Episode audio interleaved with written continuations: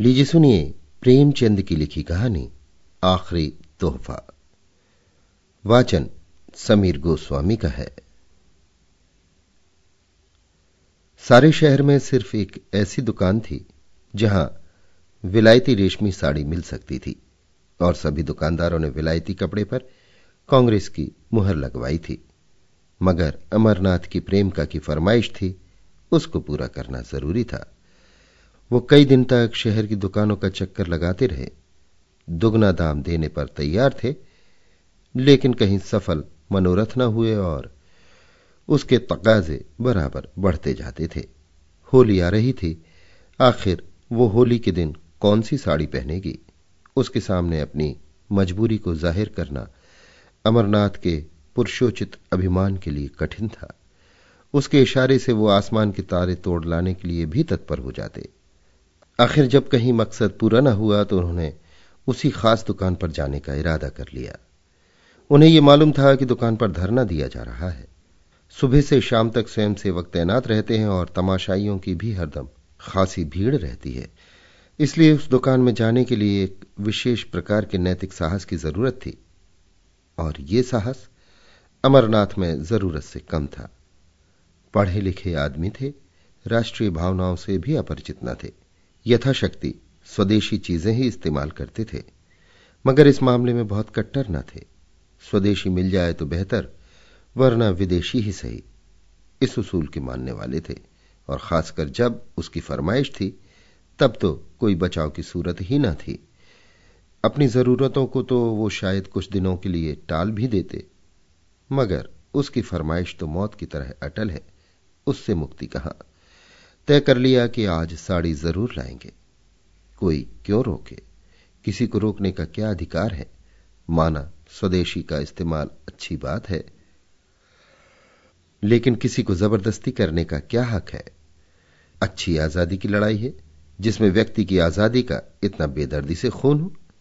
यह दिल मज़बूत करके वो शाम को दुकान पर पहुँचे। देखा तो पाँच वॉलेंटियर पिकेटिंग कर रहे हैं और दुकान के सामने सड़क पर हज़ारों तमाशाई खड़े हैं। सोचने लगे, दुकान में कैसे जाएँ? कई बार कलेजा मज़बूत किया और चले, मगर बरामदे तक जाते जाते हिम्मत ने जवाब दे दिया। संयोग से एक जान पहचान के पंडित जी मिल गए। उनसे पूछा, क्यों भाई, ये धरना कब तक रहेगा? शाम तो हो गई। पंडित जी ने कहा, इन सिरफिरों को सुबह और शाम से क्या मतलब? जब तक दुकान बंद ना हो जाएगी, यहाँ से ना टलेंगे। कहिए, कुछ खरीदने का इरादा है? आप तो रेशमी कपड़ा नहीं खरीदते।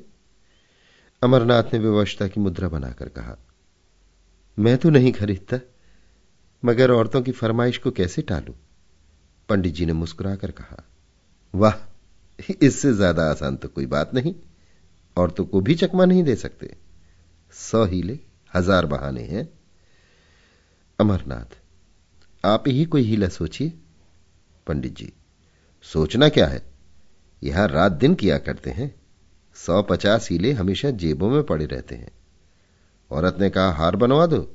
कहा, आज ही ले लो। दो चार रोज के बाद कहा, सुनार माल लेकर चंपत हो गया। ये तो रोज का धंधा है भाई। औरतों का काम फरमाइश करना है। मर्दों का काम उसे खूबसूरती से टालना है। अमरनाथ, आप तो इस कला के पंडित मालूम होते हैं। पंडित जी क्या करें भाई, आबरू तो बचानी ही पड़ती है। सूखा जवाब दें तो शर्मिंदगी अलग हो, बिगड़े वो अलग से। समझे, हमारी परवाह ही नहीं करते। आबरू का मामला है। आप एक काम कीजिए। ये तो आपने कहा ही होगा कि आजकल पिकेटिंग है। अमरनाथ। हाँ, ये बहाना तो कर चुका भाई, मगर वो सुनती ही नहीं। कहती है, क्या विलायती कपड़े दुनिया से उठ गए? मुझसे चले होड़ने। पंडित जी। तो मालूम होता है कोई धुन की पक्की औरत है। अच्छा तो मैं एक तरकीब बताऊँ। एक खाली कार्ड का बक्स ले लो, उसमें पुराने कपड़े जलाकर भर लो। जाकर कह देना, मैं कपड़े लिए आता था, वॉलेंटियरों ने छीन कर जला दिए। क्यों? कैसी रही? अमरनाथ। कुछ जचती नहीं। अजी बीस ऐतराज करेगी। कहीं पर्दाफाश हो जाए तो मुफ़्त की शर्मिंदगी उठानी पड़े। पंडित जी तो मालूम हो गया। आप बोधे आदमी हैं और हैं भी आप कुछ ऐसे ही। यहाँ तो कुछ इस शान से हीले करते हैं कि सच्चाई की भी उसके आगे धुल जाए। ज़िंदगी यही बहाने करते गुजरी और कभी पकड़े ना गए। एक तरकीब और है। इसी नमूने का देशी माल ले जाइए और कह दीजिए कि विलायती है। अमरनाथ। देशी और विलायती की पहचान उन्हें मुझसे और आपसे कहीं ज़्यादा है।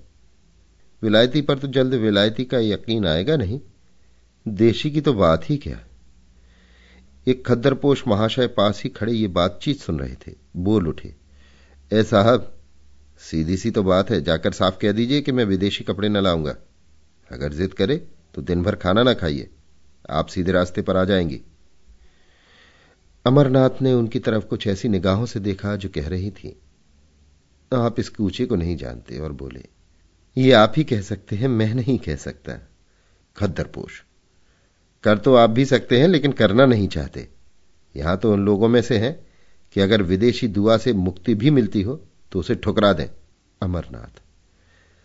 तो शायद आप घर में पिकेटिंग करते होंगे, खद्दरपोश।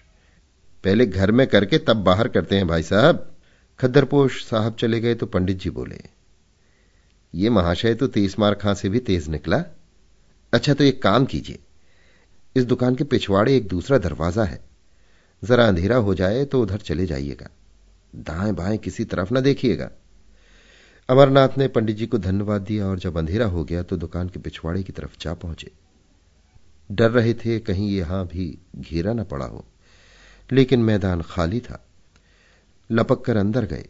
एक ऊँचे दामों की साड़ी खरीदी और बाहर निकले तो एक देवी जी केसरिया साड़ी पहने खड़ी थी।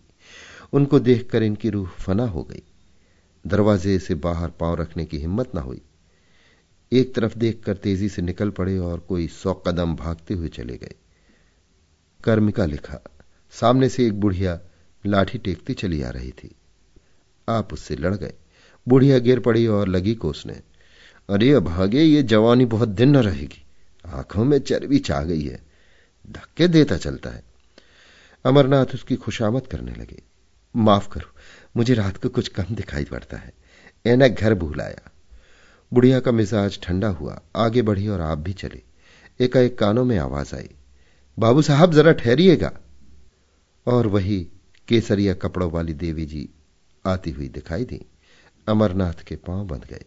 इस तरह कलेजा मज़बूत करके खड़े हो गए जैसे कोई स्कूली लड़का मास्टर की बैत के सामने खड़ा होता है। देवी जी ने पास आकर कहा, हफ़्ते ऐसे भागे कि मैं जैसे आपको काट खाऊँगी। आप जब पढ़े लिखे आदमी होकर अपना धर्म नहीं समझते तो दुख होता है। देश की क्या हालत है? लोगों को खद्दर नहीं मिलता। आप रेशमी साड़ियाँ खरीद रहे अमरनाथ ने लज्जित होकर कहा, मैं सच कहता हूँ, देवी जी, मैंने अपने लिए नहीं खरीदी। एक साहब की फरमाइश थी। देवी जी ने झोली से एक चूड़ी निकालकर उनकी तरफ़ बढ़ाते हुए कहा, ऐसे हीले रोज ही सुना करती हूँ। या तो आप उसे वापस कर दीजिए, या लाइए हाथ में चूड़ी पहना दो। अमरनाथ, शौक से पहना दीजिए। मैं उसे बड़े गर्व से पहनूँगा। चूड़ी उस बलिदान का चिन्ह है, जो देवियों के जीवन की विशेषता है। चूड़ियाँ उन देवियों के हाथ में थीं, जिनके नाम सुनकर आज भी हम आदर से सिर झुकाते हैं। मैं तो उसे शर्म की बात नहीं समझता। आप अगर और कोई चीज़ पहनाना चाहें तो वो भी शौक से पहना दीजिए। नारी पूजा की वस्तु है, उपेक्षा की नहीं। अगर स्त्री जो कौम को पैदा करती है, चूड़ी पहनना अपने लिए गौरव की बात समझती है तो मर्दों के लिए चूड़ी पहनना क्यों शर्म की बात हो? देवी जी को उनकी इस निर्लजता पर आश्चर्य हुआ, मगर वो इतनी आसानी से अमरनाथ को छोड़ने वाली न थी। बोली, आप बातों के शेर मालूम होते हैं। अगर आप हृदय से स्त्री को पूजा की वस्तु मानते हैं तो मेरी ये विनती क्यों नहीं मान जाते? अमरनाथ, इसलिए कि ये साड़ी भी एक स्त्री की फरमाइश है। देवी अच्छा चलिए मैं भी आपके साथ चलूँगी। जरा देखो आपकी देवी जी किस स्वभाव की स्त्री हैं। अमरनाथ का दिल बैठ गया। बेचारा अभी तक बिन ब्याह था। इसलिए नहीं कि उसकी शादी ना होती थी, बल्कि इसलिए कि शादी को वो एक आजीवन कारावास समझता था। मगर वो आदमी रसिक स्वभाव के थे। शादी से अलग रहकर भी शादी के मजों से अपरिचित न थे।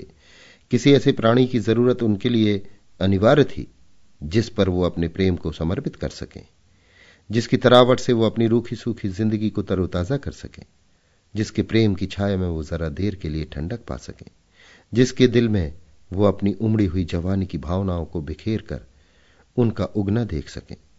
उनकी नज़र ने मालती को चुना था, जिसकी शहर में धूम थी। इधर डेढ़ दो साल से वो इसी खलिहान के दाने चुना करते थे। देवी जी के आग्रह ने उन्हें थोड़ी देर के लिए उलझन में डाल दिया। ऐसी शर्मिंदगी उन्हें ज़िंदगी में कभी ना हुई थी। बोले, आज तो वो एक न्योते में गई हैं। देवी जी ने अविश्वास से हंसकर कहा तो समझ गई? ये आपकी देवी जी का कसूर नहीं, आपका कसूर है। अमरनाथ ने लज्जित होकर कहा, मैं आपसे सच कहता हूँ। आज वो घर पर नहीं देवी जी ने कहा, कल आ जाएँगी? अमरनाथ बोले, हाँ, कल आ जाएँगी। देवी तो आप ये साड़ी मुझे दे दीजिए और कल यहीं आ जाइएगा। मैं आपके साथ चलूँगी। मेरे साथ दो चार बहनें भी होंगी। अमरनाथ ने बिना किसी आपत्ति के वो साड़ी देवी जी को दे दी और बोले, बहुत अच्छा मैं कल आ जाऊँगा। मगर क्या आपको मुझ पर विश्वास नहीं है जो साड़ी की जमानत ज़रूरी है? देवी जी ने मुस्कुराकर कहा, सच्ची बात तो यही है कि मुझे आप पर विश्वास नहीं। अमरनाथ ने स्वाभिमान पूर्ण होकर कहा, अच्छी बात है, आप इसे ले जाएँ। देवी ने क्षण भर बात कहा, शायद आपको बुरा लग रहा हो कि कहीं साड़ी गुम ना हो जाए। इसे आप लेते जाइए, मगर कल आइए ज़रूर। अमरनाथ स्वाभिमान के मारे बगैर कुछ कहे घर की तरफ़ चल दिए। देवी जी लेते जाइए लेते जाइए, करती रह गई। अमरनाथ घर न जाकर एक खद्दर की दुकान पर गए और दो सूटों का खद्दर खरीदा।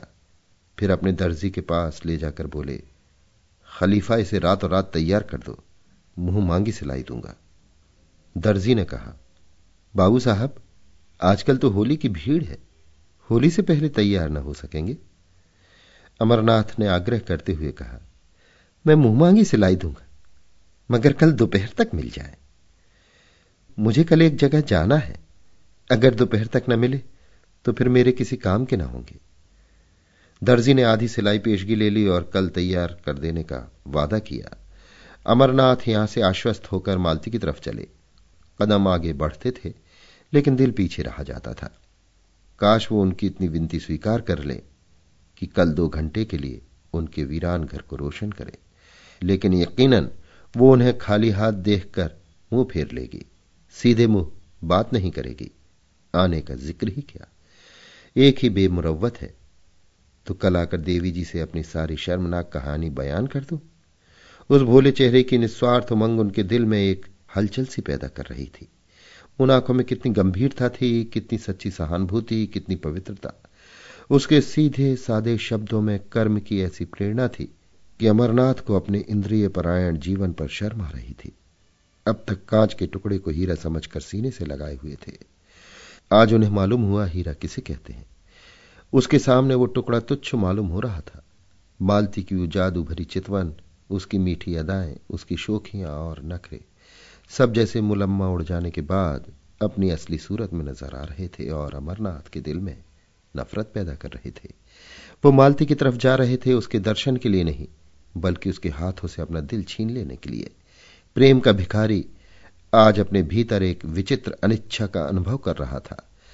उसे आश्चर्य हो रहा था कि अब तक वो क्यों इतना बेखबर था?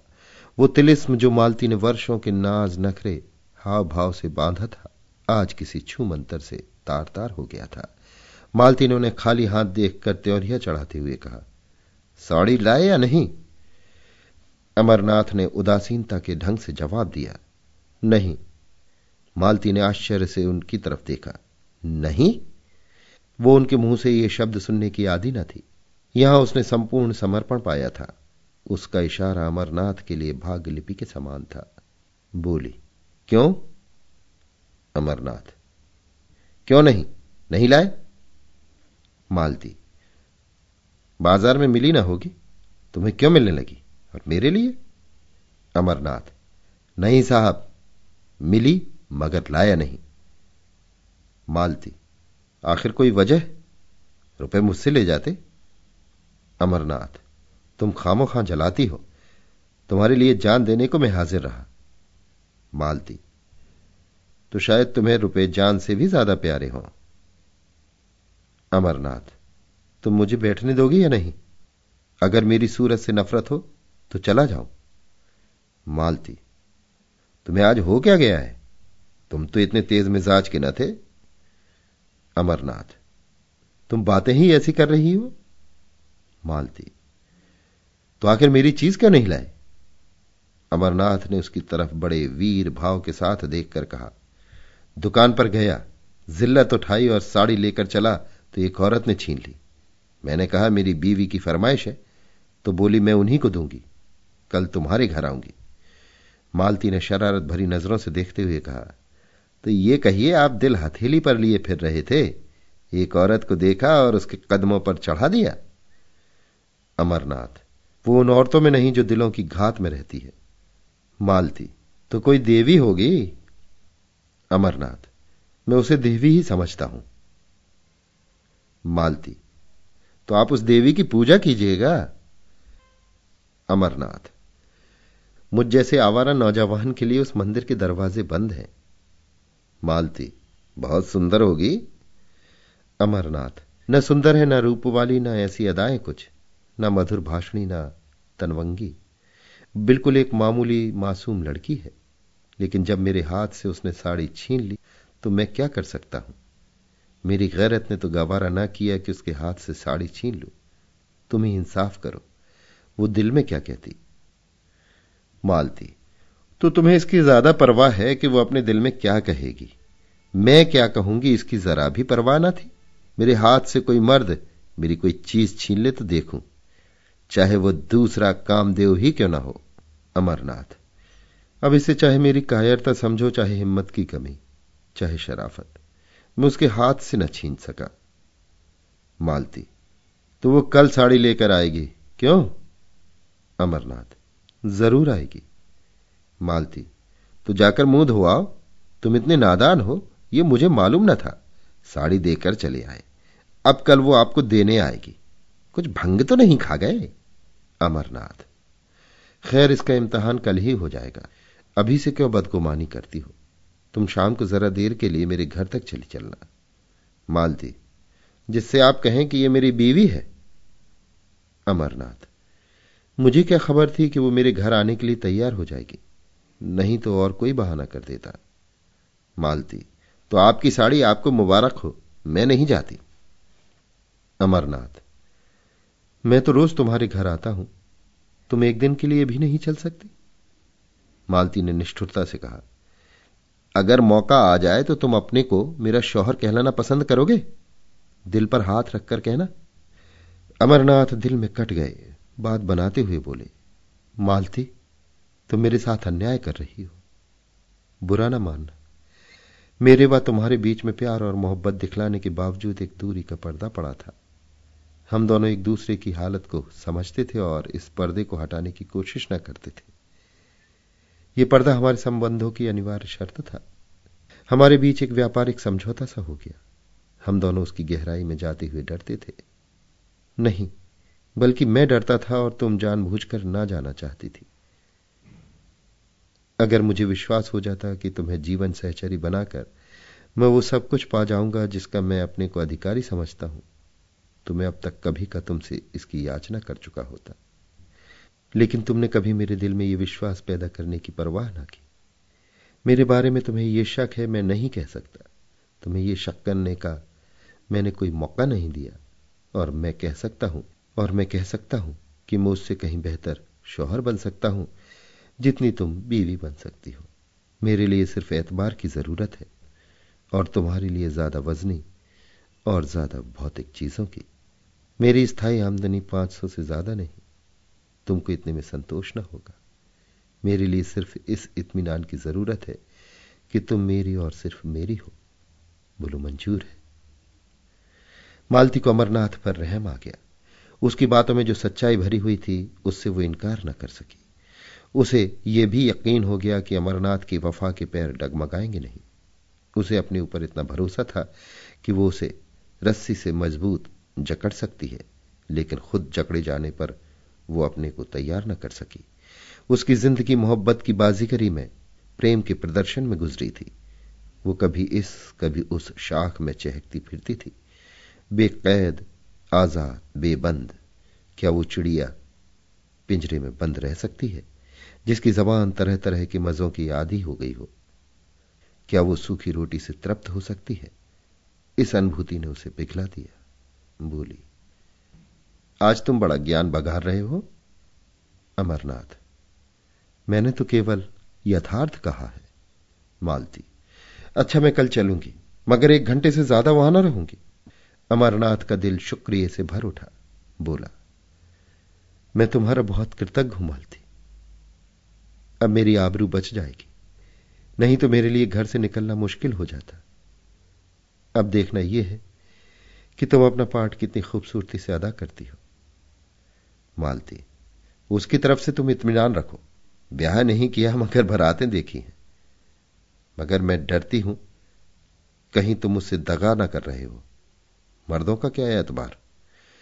अमरनाथ ने निश्चल भाव से कहा, नहीं मालती, तुम्हारा संदेह निराधार है। अगर ये जंजीर पैरों में डालने की इच्छा होती तो कभी का डाल चुका होता। फिर मुझसे वासना के बंदों का वहाँ गुजर ही कहा। दूसरे दिन अमरनाथ दस बजे ही दर्जी की दुकान पर जा पहुँचे और सिर पर सवार होकर कपड़े तैयार कराए। फिर घर आकर नए कपड़े पहने और मालती को बुलाने चले। वहाँ देर हो गई। उसने ऐसा बनाव सिंगार किया कि जैसे आज बहुत बड़ा मोर्चा जीतना है। अमरनाथ ने कहा, वो ऐसी सुंदरी नहीं है जो तुम इतनी तैयारियाँ कर रही हो। मालती ने बालों में कंघी करते हुए कहा, तुम इन बातों को नहीं समझ सकते। चुपचाप बैठे रहो, अमरनाथ। लेकिन देर जो हो रही है। मालती, कोई बात नहीं। भय की उस सहज आशंका ने जो स्त्रियों की विशेषता है, मालती को और भी अधिक सतर्क कर दिया था। अब तक उसने कभी अमरनाथ की ओर विशेष रूप से कोई कृपा न की थी। वो उससे काफ़ी उदासीनता का बर्ताव करती थी।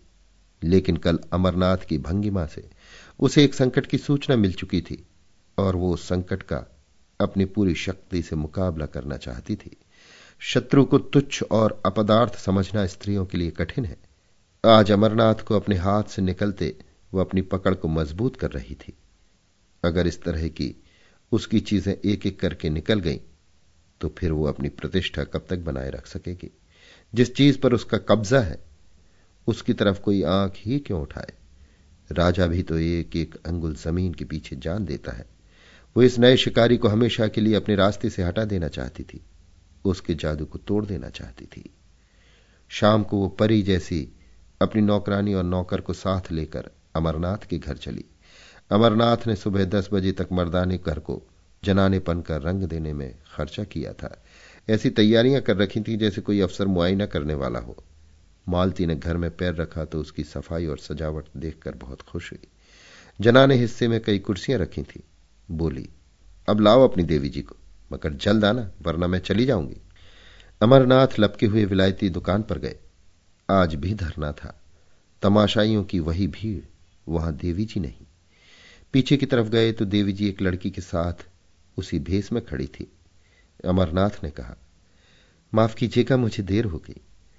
मैं आपके वादे की याद दिलाने आया हूँ, देवी जी ने कहा। मैं तो आपका इंतज़ार कर रही थी। चलो सुमित्रा, जरा आपके घर हो आए। कितनी दूर है? अमरनाथ, बहुत पास है। एक तांगा कर लूँगा। पंद्रह मिनट में अमरनाथ दोनों को लिए घर पहुँचे। मालती ने देवी जी को देखा और देवी जी ने मालती को। एक किसी रईस का महल था, आलीशान। दूसरी किसी फकीर की कुटिया थी, छोटी सी, तुच्छ।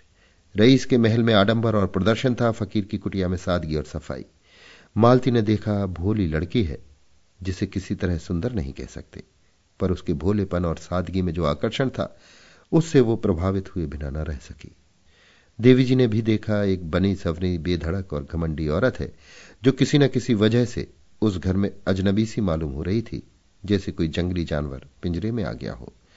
अमरनाथ सिर झुकाए मुजरिमों की तरह खड़े थे और ईश्वर से प्रार्थना कर रहे थे कि किसी तरह आज पर्दा रह जाए। देवी ने आते ही कहा, बहन, आप भी सिर से पाँव तक विदेशी कपड़े पहने हुई हैं? मालती ने अमरनाथ की तरफ़ देखकर कहा मैं विदेशी और देशी के फेर में नहीं पड़ती। जो ये लाकर देते हैं वो पहनती हूँ। लाने वाले हैं ये। मैं थोड़े ही बाज़ार जाती हूँ। देवी ने शिकायत भरी आँखों से अमरनाथ की तरफ़ देखकर कहा, आप तो कहते थे ये इनकी फरमाइश है, मगर आप ही का कसूर निकल आया। मालती, मेरे सामने इनसे कुछ मत कहो। तुम बाज़ार में भी दूसरे मर्दों से बातें कर सकती हो। जब वो बाहर चले जाएँ तो जितना चाहे कह सुन लेना। मैं अपने कानों से नहीं सुनना चाहती। देवी जी। मैं कुछ कहती नहीं और बहन जी, मैं कह ही कह सकती हूँ? कोई ज़बरदस्ती तो है नहीं, बस विनती कर सकती हूँ। मालती, इसका मतलब यह है कि इन्हें अपने देश की भलाई का जरा भी ख्याल नहीं, उसका ठेका तुम ही ने ले लिया है। पढ़े लिखे आदमी हैं, दस आदमी इज़्ज़त करते हैं, अपना नफा नुकसान समझ सकते हैं। तुम्हारी क्या हिम्मत कि उन्हें उपदेश देने बैठो? या सबसे ज़्यादा अक्लमंद तुम ही हो। देवी जी आप मेरा मतलब गलत समझ रही हैं, बहन। मालती, हाँ, गलत तो समझूँगी ही। इतनी अक्ल कहाँ से लाऊं कि आपकी बातों का मतलब समझूं? खद्दर की साड़ी पहन ली, झोली लटका ली, एक बिल्ला लगा लिया। बस, अब अख्तियार है। जहाँ चाहे आए, जाए। जिससे चाहे हंसे, बोले। घर में कोई पूछता नहीं तो जेल खाने का भी क्या डर? मैं इसे हुड़दंगापन कहती हूँ, जो शरीफों की बहु बेटियों को शोभा नहीं देता। अमरनाथ दिल में कटे जा रहे थे। छिपने के लिए बिल ढूंढ रहे थे। देवी की पेशानी पर जरा बल न था, लेकिन आँखें डबडबा रही थी। अमरनाथ ने मालती से जरा तेज स्वर में कहा, क्यों खामोखा किसी का दिल दुखाती हो? ये देवियाँ अपना ऐश आराम छोड़कर यहाँ काम कर रही हैं। क्या तुम्हें इनकी बिल्कुल खबर नहीं? मालती, रहने दो, बहुत तारीफ़ ना करो। जमाने का रंग ही बदला जा रहा है। मैं क्या करूँगी और तुम क्या करोगे? तुम मर्दों ने औरतों को घर में इतनी बुरी तरह कैद किया कि आज वे रस्म, रिवाज, शर्म हया को छोड़कर निकल आई हैं और कुछ दिनों में तुम लोगों की हुकूमत का खात्मा हुआ जाता है। विलायती और विदेशी तो दिखलाने के लिए है। असल में ये आज़ादी की ख्वाहिश है जो तुम्हें हासिल है। तुम अगर दो चार शादियाँ कर सकते हो तो औरत क्यों ना करे? सच्ची बात यह है, अगर आँखें हैं तो अब खोलकर देखो। मुझे वो आज़ादी ना चाहिए। यहाँ तो लाज ढोती हूँ और शर्म हया को अपना सिंगार समझती हूँ। देवी जी ने अमरनाथ की तरफ़ फरियाद की आँखों से देखकर कहा, बहन ने औरतों को जलील करने की कसम खा ली है। मैं बड़ी बड़ी उम्मीदें लेकर आई थी, मगर शायद यहाँ से नाकाम जाना पड़ेगा। अमरनाथ ने वो साड़ी उसको देते हुए कहा, नहीं, बिल्कुल नाकाम तो आप नहीं जाएँगी। हाँ, जैसी कामयाबी की आपको उम्मीद थी, वो ना होगी। मालती ने डपटते हुए कहा, वो मेरी साड़ी है। तुम उसे नहीं दे सकते। अमरनाथ ने शर्मिंदा होते हुए कहा, अच्छी बात है, ना दूँगा। देवी जी, ऐसी हालत में तो शायद आप मुझे माफ़ करेंगी। देवी जी चली गई तो अमरनाथ ने त्योरियाँ बदलकर कहा यह तुमने आज मेरे मुँह में कालिख लगा दी। तुम इतनी बदतमीज और बदजबान हो, मुझे मालूम न था। मालती ने रोषपूर्ण स्वर में कहा तो अपनी साड़ी उसे दे देती। मैंने ऐसी कच्ची गोलियाँ नहीं खेली। अब तो बदतमीज भी हूँ बदजबान भी। उस दिन इन बुराइयों में से एक भी ना थी जब मेरी जूतियाँ सीधी करते थे। इस छोकरी ने मोहनी डाल दी। जैसी रूह, वैसे फरिश्ते, मुबारक हो। यह कहती हुई मालती बाहर निकली। उसने समझा था जबान चलाकर और ताकत से, वो उस लड़की को उखाड़ फेंकेगी। लेकिन जब मालूम हुआ कि अमरनाथ आसानी से काबू में आने वाला नहीं तो उसने फटकार बताई। इन दामों अगर अमरनाथ मिल सकता था तो बुरा न था। उससे ज़्यादा कीमत वो उसके लिए दे न सकती थी। अमरनाथ उसके साथ दरवाजे तक आए। जब वो तांगे पर बैठी तो बिनती करते हुए बोले, ये साड़ी दे दो ना मालती। मैं तुम्हें कल इससे अच्छी साड़ी ला दूँगा। मगर मालती ने रूखेपन से कहा, ये साड़ी तो अब लाख रुपए पर भी नहीं दे सकती। अमरनाथ ने त्योरियाँ बदलकर जवाब दिया, अच्छी बात है, ले जाओ, मगर यह समझ लो, ये मेरा आखिरी तोहफा है। मालती ने होठ चढ़ाकर कहा इसकी परवाह नहीं। तुम्हारे बगैर मैं मर नहीं जाऊँगी, इसका तुम्हें यकीन दिलाती हूँ। अभी आप सुन रहे थे प्रेमचंद की लिखी कहानी, आखिरी तोहफा। वाचन समीर गोस्वामी का था।